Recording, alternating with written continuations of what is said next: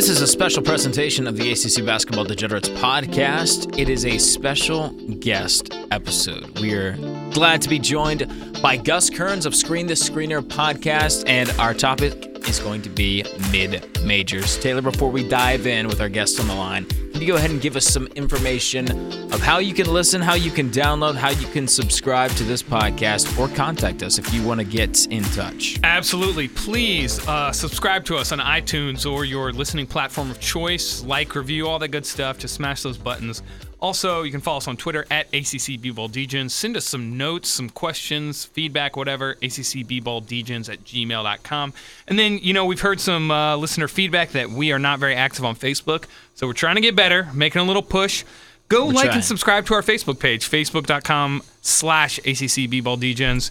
Uh, you know, just, Guys, just help us get the word out. Facebook, really? Guthrie needs his own Snapchat profile. That's what we need. That solves all of our social media woes. That solves our sponsor woes as well. They'll all be We got some sponsors. They'll be here. Soon Oh, we'll be hawking diet teas on Instagram. Yeah, let me tell you, I got a Bolivian sports book that's ready, ready to jump at Pull the trigger, bit ready for to us. pull the Yeah, trigger, exactly. literally and physically and metamorphically. Yeah, absolutely. Excellent. Well, all the people are on Facebook, according to knowledgeable parties. So they want to hear about it. We're making a push. Like and subscribe on Facebook.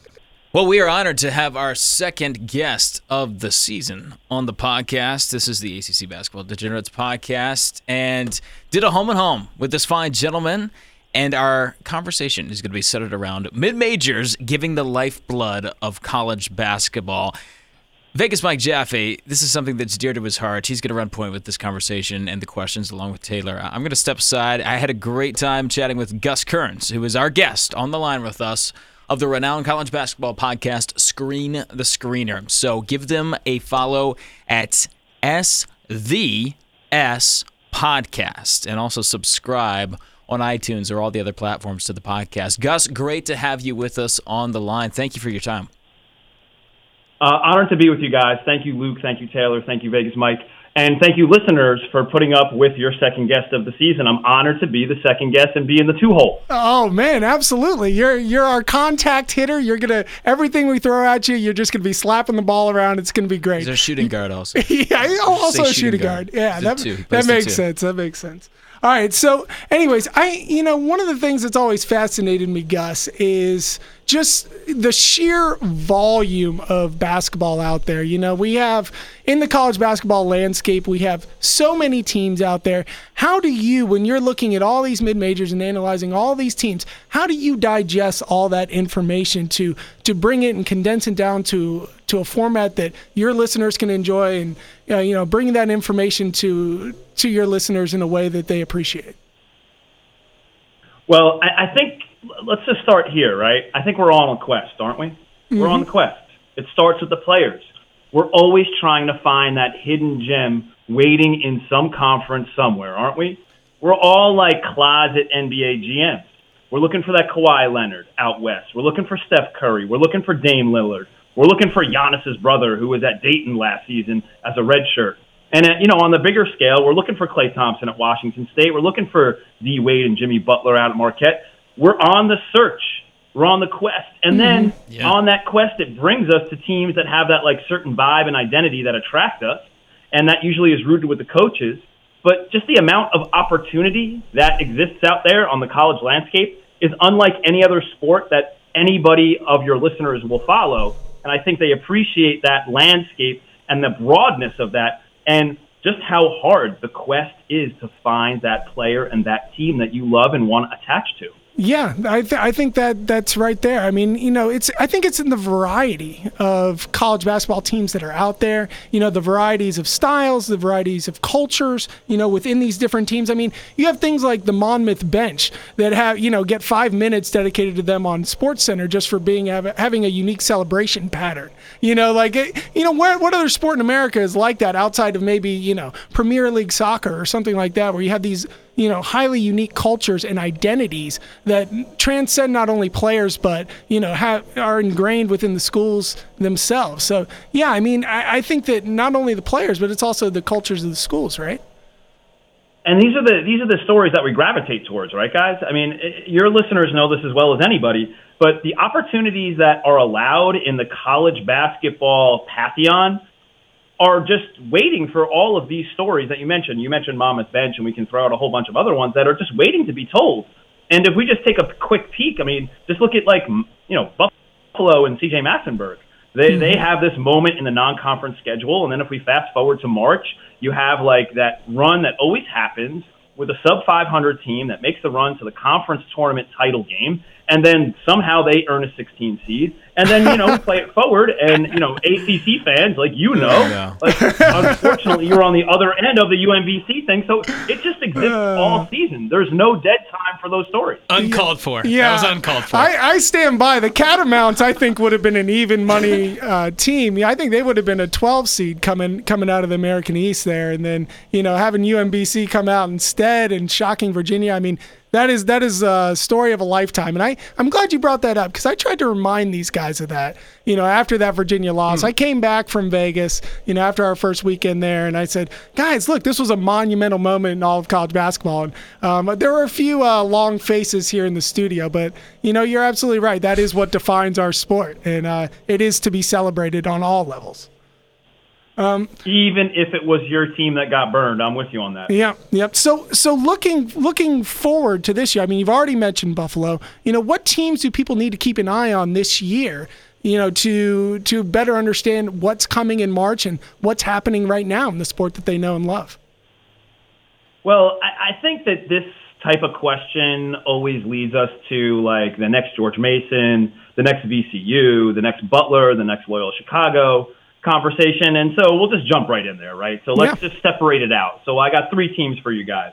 Let's call it uh, one team's going to grab a game, one team might make it to the second weekend, and this last team might actually make the final four. So the team that I think could grab a game that might be that 15 or 14 seed that is like, oh, wait, who, who did that? I think you got to look at Cal State Fullerton. I think the Titans, we witnessed like the double OT heartbreak on the road against Arizona State that has NBA talent and they have guards and wings that are older and are talented. Uh, Kyle Allman, uh, Khalid Ahmad, uh, Jackson Rowe. All three of those guys can ball out and play. And there's opportunity that awaits on their schedule schedule with St. Mary's, Nebraska, Washington, UCF. So I think if one team is going to grab a game in March, it might be Fullerton. A team that might make it to the second weekend. How about Montana? Ooh. That roster is loaded loaded with high major talent that transferred there. You got Akoh that is from Cal State Fullerton, previously mentioned. You got Rorie from Oregon, uh, Emmanuel from Oregon State, Dorsey from Washington, and Oguine has been like the life and the vet there that's actually been in the program for the Grizz for four seasons, and he's a senior. Guess what? All of those guys I just mentioned are juniors and seniors. So guess what? That might be the team that plays the Loyola Chicago slash George Mason and gets to the second weekend. And how about this for a Final Four team? How about Harvard? Ooh. I think that Harvard might just be that surprise team that has the talent to get to a Final Four. You're always trying to identify that team when you check out your bracket in March and like, all right, what surprise team am I going to pick? You got to pick somebody off the radar. There's going to be a double-digit seed that makes a makes a run. And here's why I think they might, because right now they're playing compromise. They're playing without their two best players point guard Aiken, and the wing Towns. And I got a really cool story. We were kind enough to be joined by David Tannehill, who covers Harvard. And he told me a story out on the street. It's a little bit of an urban legend that the wing, Seth Towns, player of the year in the conference last year, somehow got into a one on one game with Jaylen Brown of the Celtics. Ooh. Schooled him. Like, Schooled won the game outright. Wow. Yeah. I choose so, to believe it. Wow. I wonder outdoor court. I'm really hoping this happened on an outdoor court. chain nets, chain nets. I, am thinking it was something like that in Harvard Square or Davis Square yeah. up there in Boston. Yeah. So I, I, I, think those are my three teams. Let's go Fullerton and grab a game. Let's go Montana to reach the second weekend, and let's go Harvard Final Four. Let's get the Ivy in the Final Four. Oh man, it, you know it's long overdue. I'm I'm glad you brought that up. As, as an Ivy man myself, I've been uh, pulling for these for these Ivy League teams for years. I'd hate to see it be Harvard instead of my Princeton Tigers, but you know, well, that's fine. We, we got to do what you, we got to do. And then, you know, Montana last year, I feel like if they played anyone else in the first round besides Michigan, I think they would have they would have made a great run. You know, Mo Wagner mm-hmm. ended up being too much for them down the stretch. Um, you know, it, it, just just a quality basketball team. Someone who I actually thought had a chance. Nearly won the first half against Michigan. Um, but yeah, great calls all around there. And you know, I know that another another team that you're high on. And you, you, I, I kind of want to stay in the Big Sky here for a second. You know, you you had yeah. mentioned you had mentioned some other guards in in, in your uh, preview recently. Weber State. I mean, what what do you think's going on there? I mean, do you think that their their guard play is is among some of the best in the Big Sky? I mean, you you mentioned some of them in your previews earlier. So I think with Weber, I think I think the, the, the case goes like this. I think they're going to have one of the best guards in the in the in the conference in Harding. He just very well might lead the league in scoring. Uh, if he leads the league in scoring, I think there's going to be talk for him for Player of the Year in the conference in the Big Sky. But let's not forget they also have like this interesting wing player in Brekkott Chapman, who I think can bring a diverse skill set, shoot it a little bit from the outside, does have some low post moves, and can handle the ball. So that is a unique player in the Big Sky that is unbelievably guard heavy. If you look at the Big Sky, like the first team yeah. all preseason all league is all guards. Yeah, so if you have a big that can get something accomplished, I think that makes sense. So I think, yeah, I, I think uh, I, I think Weber State is, is in the conversation for sure. Yeah, yeah, and and one other thing, you know, we, we talk about guard play and the Big Sky being loaded. You know, obviously the the flip side of that are are active bigs, and you know, bigs are a are kind of a fleeting commodity, obviously overall in basketball. Um, but I think you mm-hmm. know there are certain bigs within college I think that are still able to excel. I mean, you see Azubuike, for instance, putting away Vermont by just being able to kind of be the kind of just a big, just being able to be big down low. You know, obviously Anthony Lamb is not in a position to guard him last night. Um, you know, you've talked a bit about Mike Daum, who I know is not a traditional big. He's maybe more of a, a new newer mm-hmm. style big. I mean, do you see any other players outside of Mike Daum potentially cracking that uh, first team or not first team, but maybe third team All America uh, for and, uh, and getting that national recognition out of the mid majors? I, it's gonna. It's always tough for these mid-major guys to crack that first, second, or third team because of the popularity contest. Let's just call it what it is, right? right. Like you're gonna see these players on television. They're gonna put up points. That team's ranked 17th in the nation. That's their leading scorer. He goes on a third team All America. That's the way it works. So for one of these guys to sneak on, it has to take some sort of monumental season. And by the way, Daum is going to sneak on an All America team, and he's not sneaking up on anybody. He's going to score 3,000 points in his college career and average over 25 this year. He's not sneaking up on anybody. He yeah. deserves to be on the first, second, or third team All America, no doubt. But to get to your question, like some other players, I don't know if these guys are necessarily going to get on an All America team, but these are guys you want to pay attention to. Number one, let's go to the uh, let's go to the CAA. Grant Riller, College of Charleston. I think he's one of those players that needs to be in the conversation. And I talked about this over the summer that he needs to be in the conversation of leading the whole entire nation of scoring. Mm. Right now, he's averaging 27 and a half points a game, and just wait till he starts hitting a three or two because he hasn't hit a three or two the first two games that he's played. He hit 39% from deep last year. And, I think another player. I oh, wonder. I wonder if he's even the best player in the CAA, though. You think he's better than Wright Foreman there out of out of Hofstra? I think. I think that he's. Uh, I thought he was your boy. How about this? How about two CAA All Americans? to, to to win the scoring title in the CAA, you're going to have to score over 26 points a game. How about that? Fire. That's nuts. Yeah. Bananas. Yeah. Well, uh, you can you can do that when you're playing the James Madison Dukes, you know, and things like that out there. Although, uh, you know, they're they're a little bit more competitive this year. They're from my hometown of Harrisonburg right now, so I'm trying. I'm like the lone defender. Listen, I'm going to defend right with you, and I'll reveal on the podcast. I am a Duke. Oh no I way! Spent multiple years in Harrisonburg, Virginia, as a Division One scholarship athlete, so I am Whoa. very familiar with the JMU. Breaking news, and, podcast exclusive. oh. And uh, I, I, was there and shared campus time with Lou Rowe. How's that? Wow, wow, that that is huge. I, I did not know that. Well, look, man, you are overdue for a visit, my friend. We we need to we need to tear Harrisonburg up. You know, we got a national championship Division One AA team. Um, you know, and catch a little CAA game. Catch uh catch Hofstra at home. I think this year. I am very down with that. That sounds like a great invitation. I'd love to take you guys up on that. But speaking of the CAA, and look, I'm going to give the CAA a little love here. How about Justin Pierce from William and Mary? Dude shot at 46% from three in CAA play. When we talked to Brian Mull on our team preview breakdown, said he had great size, and the one thing that Pierce needs to improve is is he going to be that lockdown defender on the wing, and he's going to have plenty of opportunity if he has to guard people like Riller and Wright Foreman out on the wing. I really like him. Uh, I think you got to go take a look at Belmont. Dylan mm-hmm. Windler. That yeah. guy can shoot the heck out of the ball. Yeah, who can't? Morant, you know, who can't out there? I mean, that's all they do is shoot the ball. One of the best three point shooting teams in the country last year, and and have just started out on fire this year, haven't they? Coach Birds is one of the best offensive coaches in the nation. He is criminally underrated, and he puts his student athletes in successful uh, positions on the offensive end and on the defensive end. And you know, Ja Morant's going to get like a whole bunch of like player of the year conversation, NBA buzz, but it might be like Windler that like just absolutely kills the kills the uh, kills the, the conference. And you know what? I'm going to liken him to Kevin Huerter. You know, Kevin Huerter like somehow snuck in the first round last year maybe that's Windler this year. Maybe Ooh. he gets a little NBA buzz as a, as a scorer and a shooter that can stretch the defense and is multi-skilled. we mentioned we mentioned Lamb before from Vermont. I absolutely love the guy. He totally balled out on preseason National Player of the Year. Lawson. he like, did. He did. He made him look bad last night. night. Yeah, Fantastic. he made him look bad. Yeah. Gosh, dang. 24 yeah. points, four boards, three assists, two blocks to zip and pip a donut from Dedric Lawson.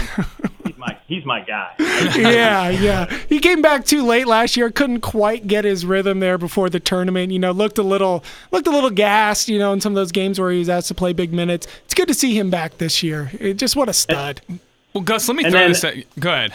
Yeah, no, I was going to say shoot. What's what's the next one? Let, let, me let me throw some at you. Just when I think about this, I hate to be the guy to throw cold water on this uh, mid-major party over here. Oh Why wow! Look that? at you. But, you know, why would you do that? I'm a very us? cynical. We live in a cynical world. a cynical, cynical world.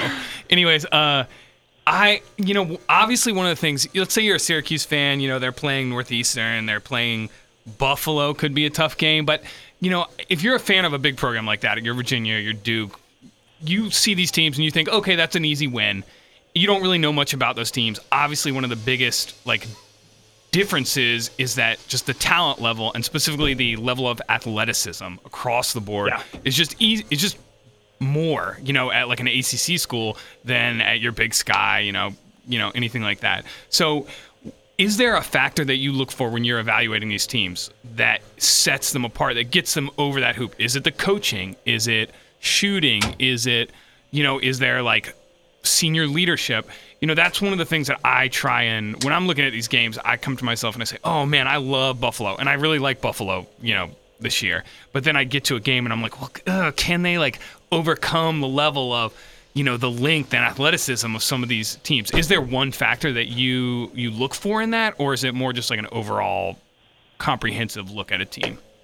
I think we all play this game in March, don't we? Like when we look at the matchups, we try to find out like, okay, where can the weakness, where where's the weakness, where's the chink in the armor for this big team, and then what can the little team, quote unquote, like take advantage of? I think that makes perfect sense. But here's the thing that you need: you need a dude, you need a stud.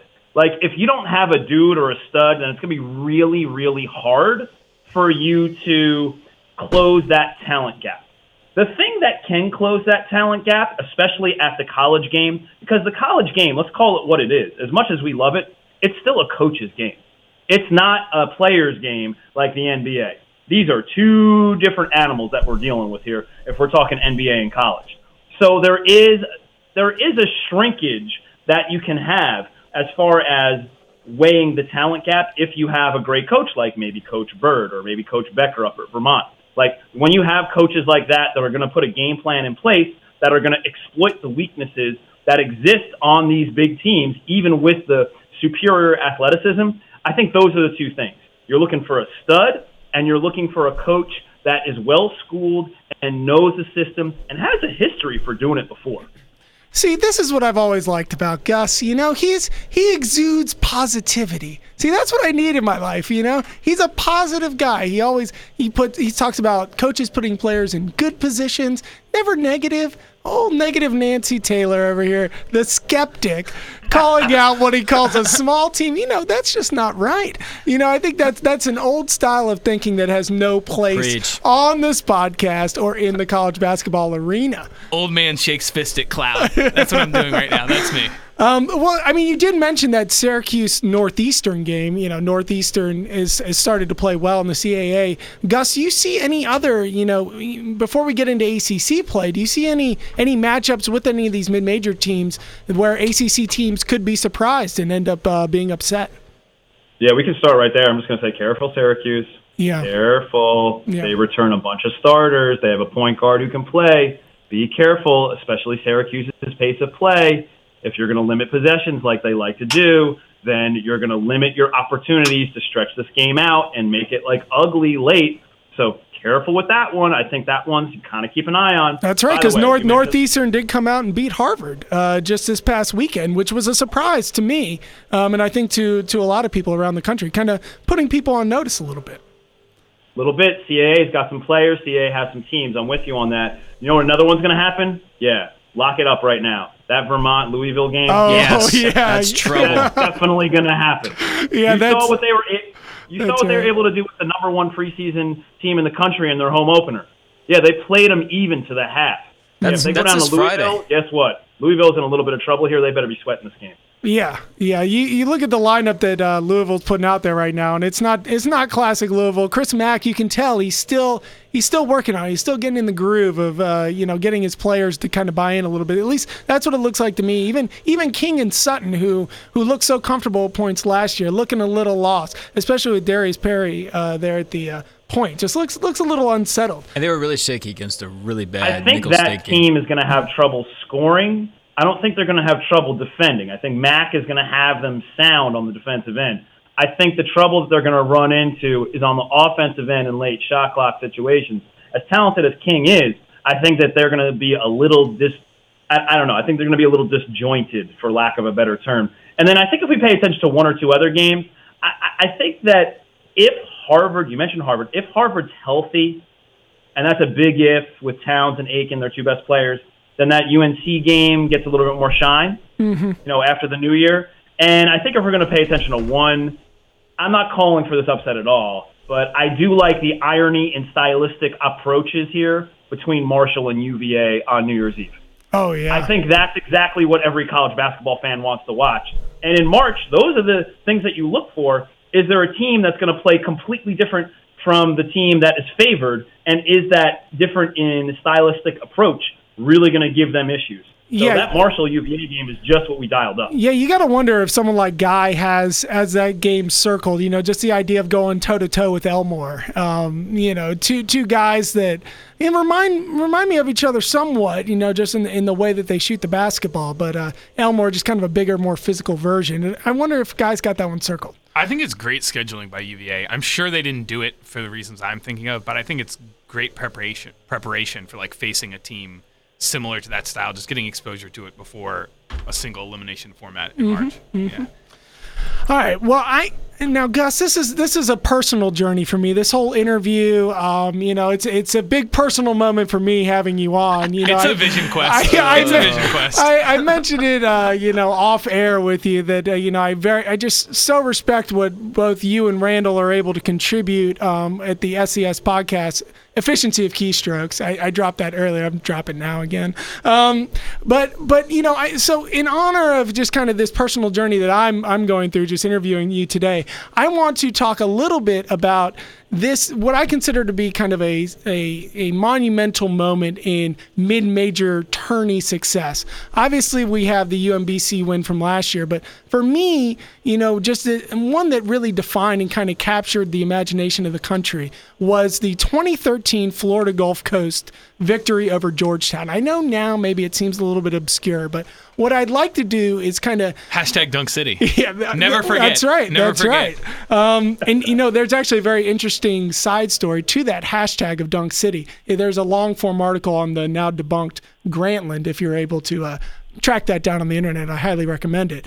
Um, but what I'd like to do is kind of take that take that game and take the players involved and some of the um, coaches involved and kind of pull it out a little bit and kind of do a little six degrees of separation and see if it can somehow maybe work our way around kind of an overall preview of the mid majors. Are you, are you okay with that? Will you, will you follow me on this journey?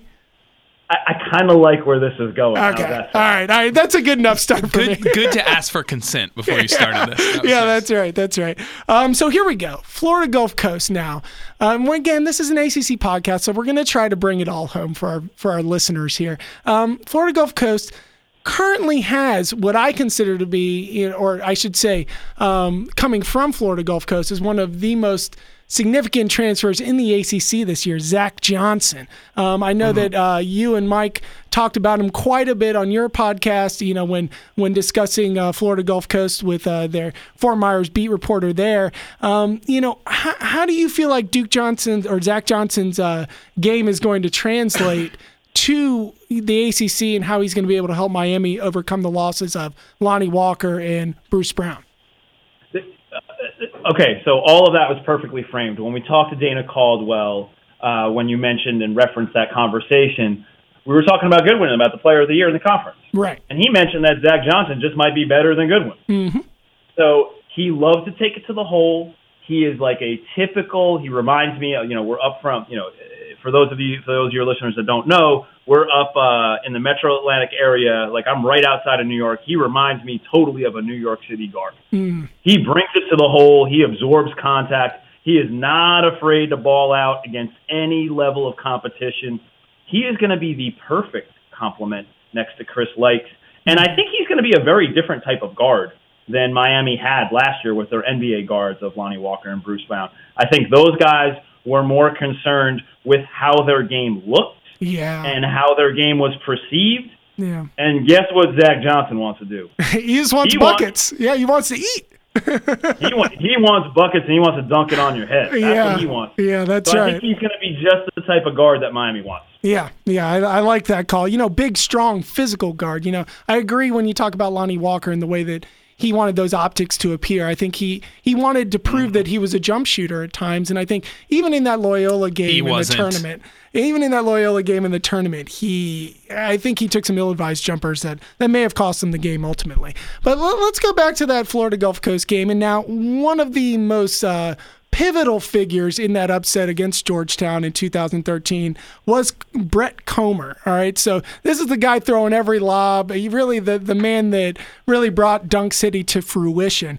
And what I've learned is that Brett is now an assistant coach at the Dayton Flyers. You know, oh. hired in 2017. Great to see him there. And and another shout out to the SES podcast. Um, the Dayton Flyers were were good enough a few years ago to inspire my favorite SES podcast title, which is Daddy Wears Scoochie, in reference to the uh, highly productive guard Scoochie Smith. Um, you know, as, as, the father of a four year old daughter myself, I highly related to that Daddy Wears Scoochie. You've heard line. that. So, you hear that sometimes. So shout, shout out to you uh, for for naming the podcast. That that was a great call. But where where do you see uh, Dayton this year? Do you see him competing at a top twenty five level? And what about these other teams in the A10? I mean, uh, do you see VCU, St. Louis potentially returning? Returning to prominence. St. Bonnie's, you know, where where do you see the A10 shaking out?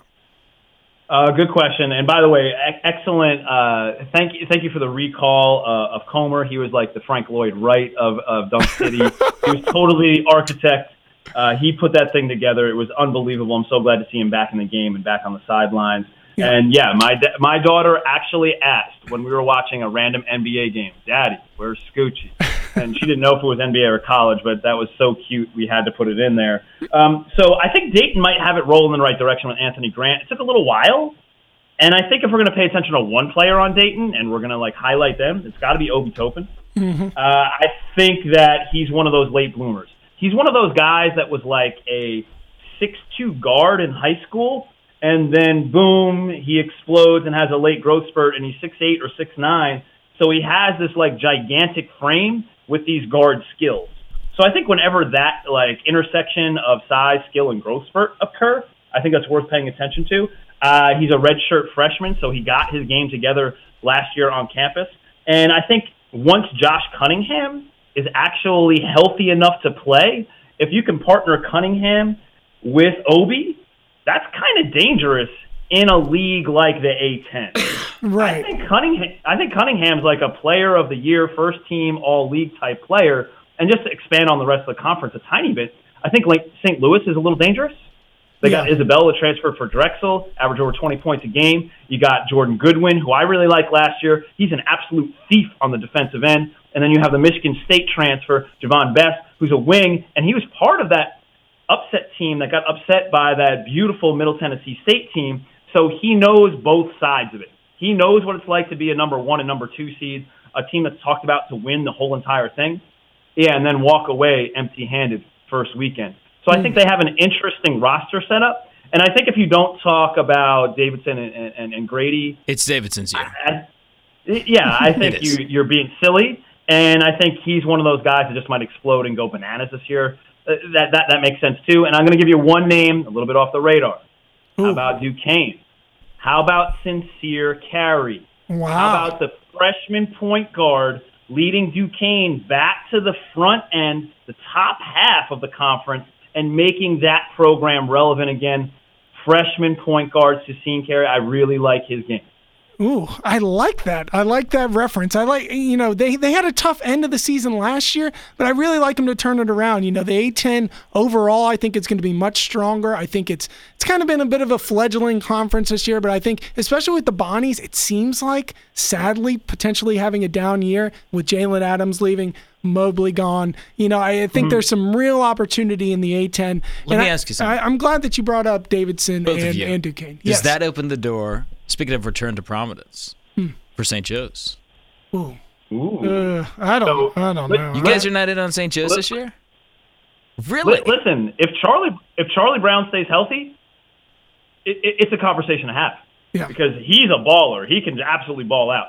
So if he stays healthy, which he hasn't done last season, then I think you mentioned the door is open and there's opportunity. Why not include them in the conversation of top half of the A10? I think that makes sense. Ooh, maybe maybe a four or five bid league this year. I, I don't know. I, I don't know. That's- Stop. Just stop. it's going to be Just Davidson, stop. but yeah, just, just food for uh, thought. Food for thought. All right. I'm even I'm even going to say this with my glass half full. Stop it now. That's a little. Oh man, Uh, yeah, you're just. I was hoping I'd get you on board for that, but that's fine. That's fine. Three bid league. Three bid. Not league. one, not two, not three.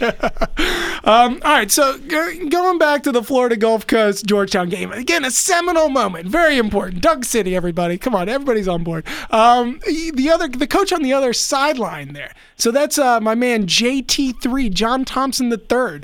Uh, referenced on campus, his, his nickname on the campus of Princeton was Junior Junior. Uh, for those that don't know, anyways, He well, also has a facility. Wait, does he have the facility named after him, or is his dad? Uh, That's his dad. Okay, yeah. right. Unfortunately, they did not name him anything after JT3. It would have been Um, funny if they named the facility after JT3, then fired him. Yeah. That would have been something. that would have been a story of the year. That would have been interesting. But anyways, uh, JT3 was coaching Georgetown at the time. Previously was the coach at Princeton.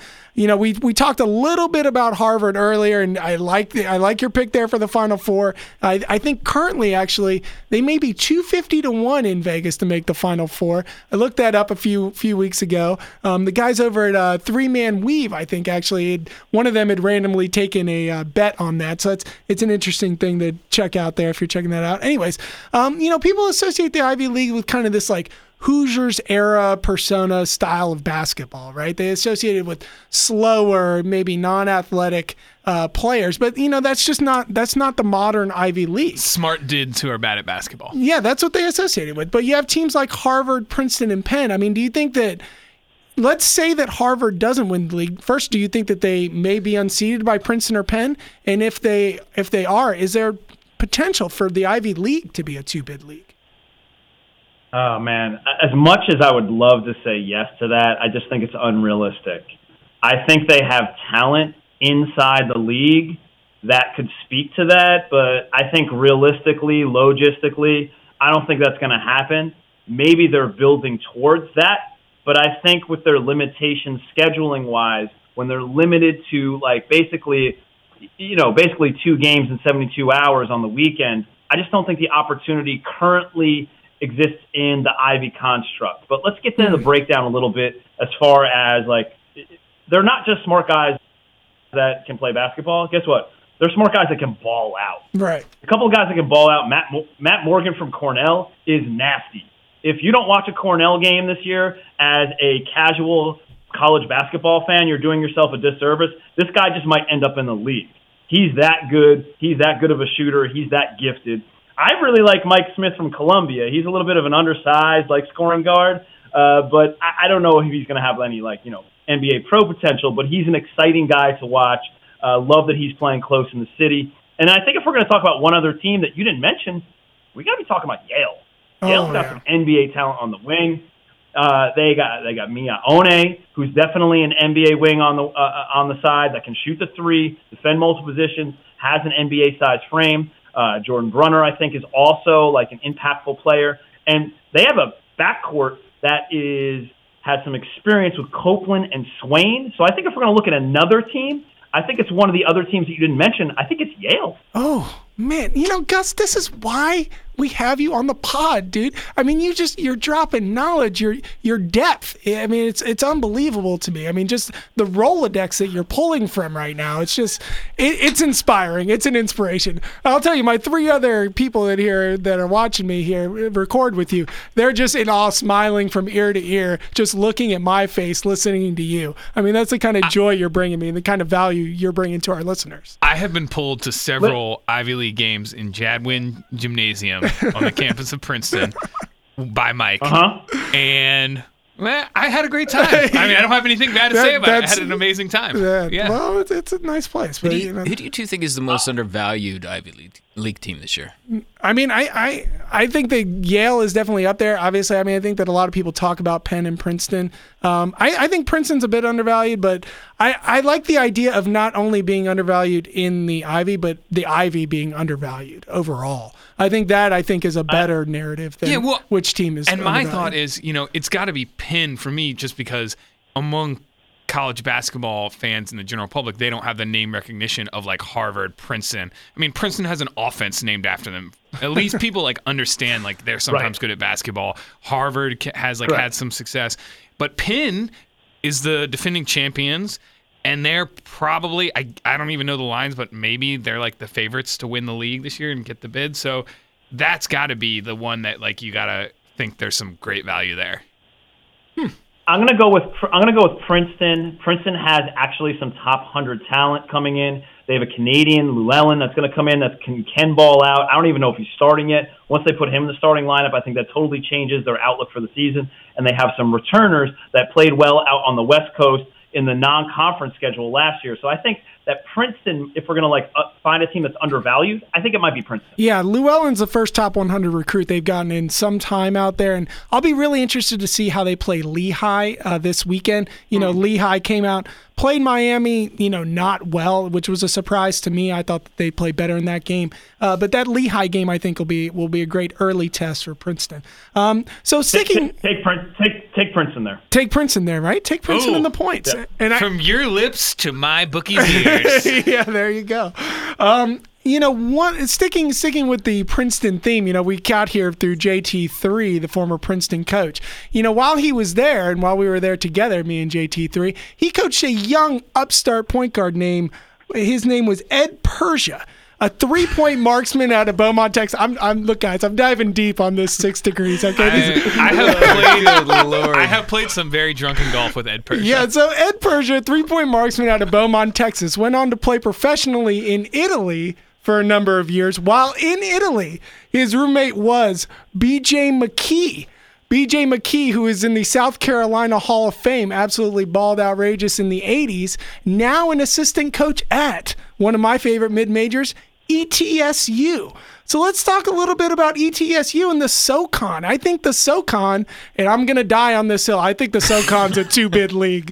I, I I think there's there's great talent there. I'm telling you, Gus, are you with me? Are According you, to Mike, the NCAA tournament as it stands today is Duke, and then every mid-major team that exists in the United States. yeah, that's right. That's right. So, what do you think? Tell me what you think about the SoCon, and are you on board with me with ET, ETSU and uh, maybe even Wofford out there?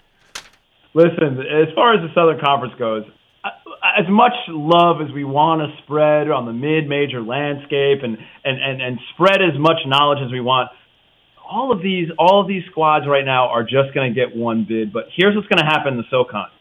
Overall, this league is dangerous, and they have a history, a very very exciting history in March of pulling upsets and playing top teams tough. Mm-hmm. So whoever pops out of this conference, whether it be your ETSU or whether it be uh, Wofford or whether it be UNCG or whether it be Furman. By the way, that dunk has to be Player of the Year. So oh, far, it has to be. It is the Play of the Year. I mean, yeah. I, I, I mean, feel I feel so bad for the loyal the loyal of faithful that were there to see that. My goodness. Uh, down, down with Gryffindor or something like that. So I, I think what happens here is whoever is going to pop out of this league is going to be dangerous, and nobody like the one, two, and three seeds are not going to want to play anybody from the SoCon. You got Wofford that's going to bring everybody back and has one of the best shooters in the nation in Fletcher Magee and has a whole bunch of complementary pieces that know their role around him. That's totally dangerous. You got UNCG and all they have is a big shot maker in Francis Alonso and they have a winner in Troy at the guard position and they have guys that know what to do to win games and they don't care what the other uniform says at UNCG. Yeah. They're just going to ball out and get in your face. And then I think Furman showed out as well. So I think any one of those four teams that are going to come out of the SoCon, look out upper seeds. You're in trouble. You're going to have to game plan. And if you're not on your A game, guess what's going to happen? You're going home the first weekend, no doubt. Yeah, yeah. I'm glad that you mentioned not caring about the name on the jersey for the for the residents of the SoCon out there. You know, you saw Wofford play North Carolina tough again. I think if Fletcher Magee was on his game just a little bit, you know, looked a little rusty, didn't quite hit all of his shots. Um, you know, I think that that could have possibly been a second win in the row for for Wofford. You know, UNCG played Gonzaga so tough last year. Um, ETSU uh-huh. just took Creighton to the brink. I thought they were going to win that game. Um, yeah, they they don't care. You know, they they're out there competing and and doing everything they need to do to win basketball games. I, I wish them nothing but the best going forward out there in the SoCon. I'm telling you, two bid league, it's going to happen. Maybe not this year, but you know, four or five years from now. Um, all right, so last kind of closed circle here on on this trip through uh, Florida Gulf Coast uh, glory. Um, you know, glory for me at least. Um, you know, so so Persia as he as he's with Brian uh, with uh, BJ McKie there in Italy, comes back, ends uh-huh. up taking a job when he comes back from Italy, ends up coaching at SMU. Now, this is finally a conference where we can maybe all get behind a multi-bid. Uh, I've had it circled on our outline so that I can be very optimistic about mid majors right now for this conference. I'm ready. So the AAC, I, arguably, at least in my mind, the the powerhouse of the mid major conferences overall. I don't know if you agree with that or not, Gus, but what are your thoughts on the AAC and SMU in particular, and um, you know, just what are your overall thoughts on on the league this year? Listen, here's what I'm going to say early about the league. Yuck. it hasn't been Man. pretty so far. They cannot get out of their own way. That's what I'm going to say early about this league. But overall about this league, I think, how about this?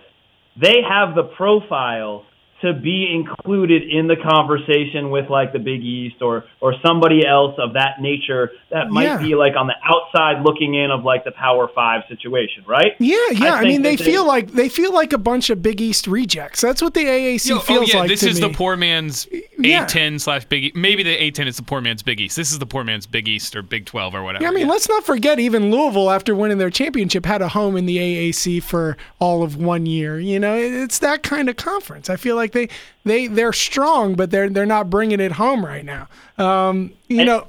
But anyways, go ahead. Sorry, guys. No, so what, what I was going to say to break down the conference, I think that there's there's pieces in place. You have an unbelievable basketball history with Houston, and we saw what Rob Gray did last year in the tournament, and they owned one of the most iconic moments in March last year. So I think that Houston program is in good shape. As much as we might want to like snicker and chuckle at Kelvin Sampson and his ways, uh, in the past, but maybe he's on the up and up now and has that team on the right. We love that we got Hurley at UConn to kind of re- resurrect that program and bring them bring them back to where they belong on the national landscape. Love that Penny. By the way, let's just have this conversation right now. Can we? Can we, guys? We're going to talk let's about Penny. Oh, I, I want to. It, it, no, if Penny gets the number one prospect in the nation to go to Memphis, does Memphis automatically come out of the mid-major conversation and go kind of in that Nevada and Gonzaga category? Yes. Does that happen for It's a throwback to I'm- the Rose year. I'm It'll all be a on the penny throwback hype train. Okay, look, Yeah. he made Sprite relevant on the national landscape for me as a as a young man Yeah. drinking a lot of Sprite. So yeah, I'm all in on Penny and Memphis. Yeah, and, and you know he he had entertained Larry Brown there being his being his assistant for quite a while, and even Larry, Larry Brown came away from it saying, "Look, you know Penny doesn't even need me. He doesn't even need me around. He he's got this." So you know if Larry Brown is going to anoint you, and I don't think Larry Brown's anointed anyone. I think he just he likes to just walk Well, away. also- um, you know that tells you Penny's doing some things I just not only the like NBA hype, and I mean he if like you lived through that time and were an NBA fan, y- you love Penny. I mean you can't help but love him. And then also I just think I'm sure there's recruiting specialists who know much more about this than I do, but he owns the AAU scene around Right. that area. Like Right. literally owns it. I mean, mm-hmm. maybe that's a bad choice of words, but he, you know, had his own teams and like his friends all have teams and like Mike Miller has a team, right? They all like Right. so if you come out of that AAU program, who do you think you're going to go play for in college? Mm-hmm. Yeah. Exactly. Yeah, that- I, I think. yeah. No, I was going to say I think that's worth having a conversation about. Does Memphis automatically jump back to like uh, I don't know a Calipari type situation when they get the number one recruit in the nation? I, that, that, I think that's a worthy conversation. Yeah, and you and you look at that run that Calipari had there. I mean, just great tournament success. Obviously, the loss in overtime to Kansas somewhat defined that the end of that Memphis run with Derrick Rose. Um, but man, what a run there! And I mean, tell you, you know, the road to the national championship was coming through the AAC at one point, and, and now it's not. But um, but you know, it's still there. It's still arguably, at least in my opinion, one of the most successful mid-major conferences. I out even think there's some teams that are going to sneak up on you this year, like UCF, which Mm-hmm. I, I think was projected pretty high. And I know, Yep. I know, Gus, you've been pretty high on them. I mean, Aubrey Dawkins is is when you talk about you want somebody who's like a stud and somebody who Yeah. can take over a game. To my mind, he can be that guy. I think they're going to have some pretty good defense. They just have to generate that offense. And um, so, I mean, I know you've been high on them. They had a rough. They they lost to Florida Atlantic at home, which is tough. But I mean, how do you feel about them coming off that loss? Even So here's what I'm going to say about the conference as a whole. I think the conference as a whole has the identity as a defensive. I mean, Wichita State aside last year when they were in the hundreds for KenPom, but I think all of your top teams there are going to be defensive teams, and I think that that you know the, the, the Central Florida team falls directly into that. And I think if you have, and this goes back to one of our previous conversations of like what is going to be a defining factor that you're going to identify in March that's going to give a top team trouble. Guess what? They have it. They have Taco Fall. They run a zone offense around that guy that takes chances on the perimeter because he's going to clean up stuff on the inside if you miss out on your mistake on the perimeter. So they do have a construct that is viable for March success. It just depends on whether they can make enough buckets. And I think that goes with any team in this conference. Can they score enough to help and complement the defensive prowess that I think almost every team in this conference is going to have? Mm, mm. and and you know that. Um, go ahead, Taylor. we haven't even really touched on some of the, like the more traditional names, like Cincinnati, who you know let Ohio State come in and beat them up at home. But Right. you know Cincinnati, and they have That's the same Cincinnati team we've seen the last five years. I mean, there's nothing th- different. I'm sorry. That's great. That makes for a tough conference. Cumberland is a great player. Uh, you know, SMU, I feel like they're at a level where their program is pretty good. You can expect them to be pretty good each year. So, I mean, I, I like this conference a lot. I think I think they're they're pretty strong. Yeah, and and what? Go ahead, Gus. Sorry. No, you know, I was just going to say, I think that early on, we have a bad taste in our mouth about this conference, but I think as the season rolls on, there's going to get a little bit more and more shine. Yep. And and to close the circle on our six degrees of separation from arguably the greatest, um, you know, upset of all time, in my opinion, as a mid-major fan, Before UMBC. we do have the former coach of Florida Gulf Coast now coaching in the ACC with ECU, Joe Dooley. So he brings us back full circle to uh, to our to the end of our story there. Um, you know, Gus, thank you so much for contributing your time to us to review these conferences. You know, I, I think that we get so locked down and focused on the ACC that we are sometimes a little oblivious to what happens outside of it, to the depth that you and uh, Mike Randall are able to dive been a good into drill. It's been a on. SCS. Um, and and again, listeners, you got to check them out. Screen the Screener, they they really do good work over there. Um, you know, just the overall formatting and what they're able to deliver us to everyone else consistently. I think is is bar none the best in the game right now. So do your do your work, do your homework, listeners, and go out and listen to them. And thank you so much, Gus, for participating. Gus, you want to pick a couple games that involve mid majors uh, coming up and ACC teams before you go? Uh, sure, if you want to run them down, I'll give you a one liner on them. Go Here's for it. I, let's just do let's do three. I already know what one of yours is going to be. So uh, Duke is taking on San Diego State in the Maui Invitational. Duke projected as the 13 point favorites right now. Give me a break. When are they going to play a road game? I mean, travel No, is not until the, January 7th, actually. That's the official date. So travel is one of the most broadening educational factors for all people in history going back to like the 1700s. Ooh, I like you can that. Your- you can lock yourself in a room and read a whole bunch of books. You can go to school forever, or you can travel and see the world and learn. When are they going to go travel and go on the road and play a game? When is he going to educate his student athletes? That's what I want to know. Who are they who's going to win that game? That's what I want to know. And by the way, uh, McDaniels is going to totally ball out, and I think he might play even with some of those Duke wings. But let's go. Uh, let's take Duke and the points there. Okay, next one. Uh, Syracuse uh, going to Madison. Square. I Square love that the preface of that was I'm going to give you a one liner, and No, he I goes, love he that. I'm so excited He about that. goes off about student athletes education and traveling abroad. That that has value. I mean, very poetic that travel since the 17th Yes. century is. Yeah. Um, Syracuse looking to be 11 point favorites against UConn in Madison Square Garden. How about this? How about we just kick it old school? Can we kick it old school and go six overtimes? Is that cool with Oh everybody? man, the battle for the New York Where- fan base where is here, Jerry Syracuse, UConn. Let like let let let's bring that game back and revisit that. That sounds good to me. I'm down with that little old school Big East. Yeah, let's do that. So UConn. Yeah, take the points. All right, last one. Uh, and we already got a taste, but I just want to hear it again. Louisville projected to only be eight point favorites, maybe against Yeah. Vermont. I don't That's right. care if it was it was a pick 'em. I'm going Vermont. I don't know about you guys, but let's hear from Gus. Yeah, that, that's an easy one.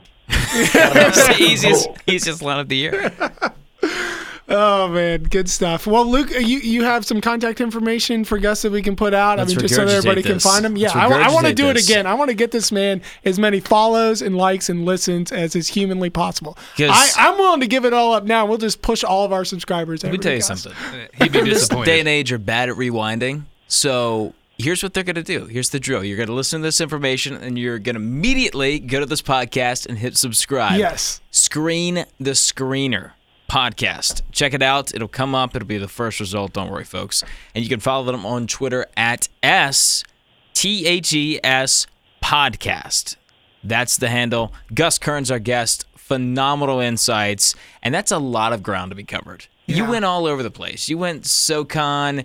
You did you hit the Mac? You you definitely hit the Big Sky. Uh, You were all over the place, Yeah, and he was, was- a very willing and knowledgeable guest. Every fastball you threw him, he just knocked it out of Yeah, he's just so accommodating and so knowledgeable. I mean, just thank you again. Really appreciate it. So when do I send you guys a check for all these compliments? Oh man, yeah, we're gonna send you a T-shirt. That's what we're gonna Yeah, do. Yeah, let's We'll- send him a- Stop yeah, promising yeah. T-shirts. We Uh, ran out. No, no, Stop no. promising T-shirts we have to t-shirts. people. I got you, Gus. We're gonna get your size off air. I'm gonna send you one. No problem. I got you. All right. Uh, Luke, Luke Taylor and Vegas Mike, thank you so much for having me on the podcast. It was an awesome, unbelievable time. I love the collaboration that we had rolling. Luke, thanks for visiting our podcast. Yes, sir. And listeners, listeners out there, I hope that you enjoy everything that Luke Taylor and Mike bring to you guys. Like each time you hit them up on your podcast vehicle. So this is such a joy to join you guys. Thank you so much for having me. We're gonna run this back, maybe in January, late January. So stay tuned, okay? Yeah. We're thank gonna run you. this back. For thank sure. you, sir. All right, man. Cheers. Guys, What a pleasure that was. I know that I was I was right, very down, complimentary of Gus, but you don't get that kind of knowledge every day. I mean, You were was- taking him all over the map as well. Yeah, and I just, you know, so many nuggets in there. What you guys have to do, listeners, you have to go back through that. You have to comb through it like you're combing the stones trying to calm yourself down in some Japanese garden. Okay, just go through and pull out your little nuggets. This is a podcast that should be re-listened to, folks. I do that. Yeah. I actually re-listen sometimes to podcast. You should do that. I don't There's- care if you do the two times value. speed, but you should. Yeah, that was a lot that was in there. fantastic. Yeah, I he's mean- very knowledgeable. It's great to have him on. Very When- dense. When you say, "Hey, you know, let me let me ask you about a mid-major you like," and the man, the first thing out of the guy's mouth is Cal State Fullerton. I mean, come on, It who was doesn't it, love wa- that? it was a little too real for me in that moment. I, I Yeah, almost couldn't take it. I could tell. I could tell. You weren't quite ready for that. You were like, "Oh, do you mean the gauchos?" I'm like, "No, Taylor, it's not the friggin' gauchos. All right? That's UC Santa Barbara." Well, I mean, everybody hates that feeling of come March being the guy who's like, oh yeah, yeah, yeah I know about Loyola because I heard, you know, you got to call Bill's those people talking. out. You, You got to hate- call them out. you hate to be the guy because there's like, a lot oh, of yeah, posers what about these out there. guys? There's a lot of posers out there. Mm. Well, it's hard to know. Come March. That's why we're trying to help you out. yeah. Well, there I know. we talked to one very clear non-poser. Don't be a out there. poser. L- Yeah. Yeah, that was, that Heed was good. this wisdom, Yeah. And and you'll be uh, you'll be granted gratitude in March. Yeah, so I, I wish I could even summarize it, but look, listeners, go back, listen through it again. Um, we're gonna we're gonna put another pod out here shortly tonight and uh, release it later today. Um, so, anyways, en- enjoy that with Gus Kearns and make sure you re-listen throughout the year. That'll do it for our special edition mid-major deep dive.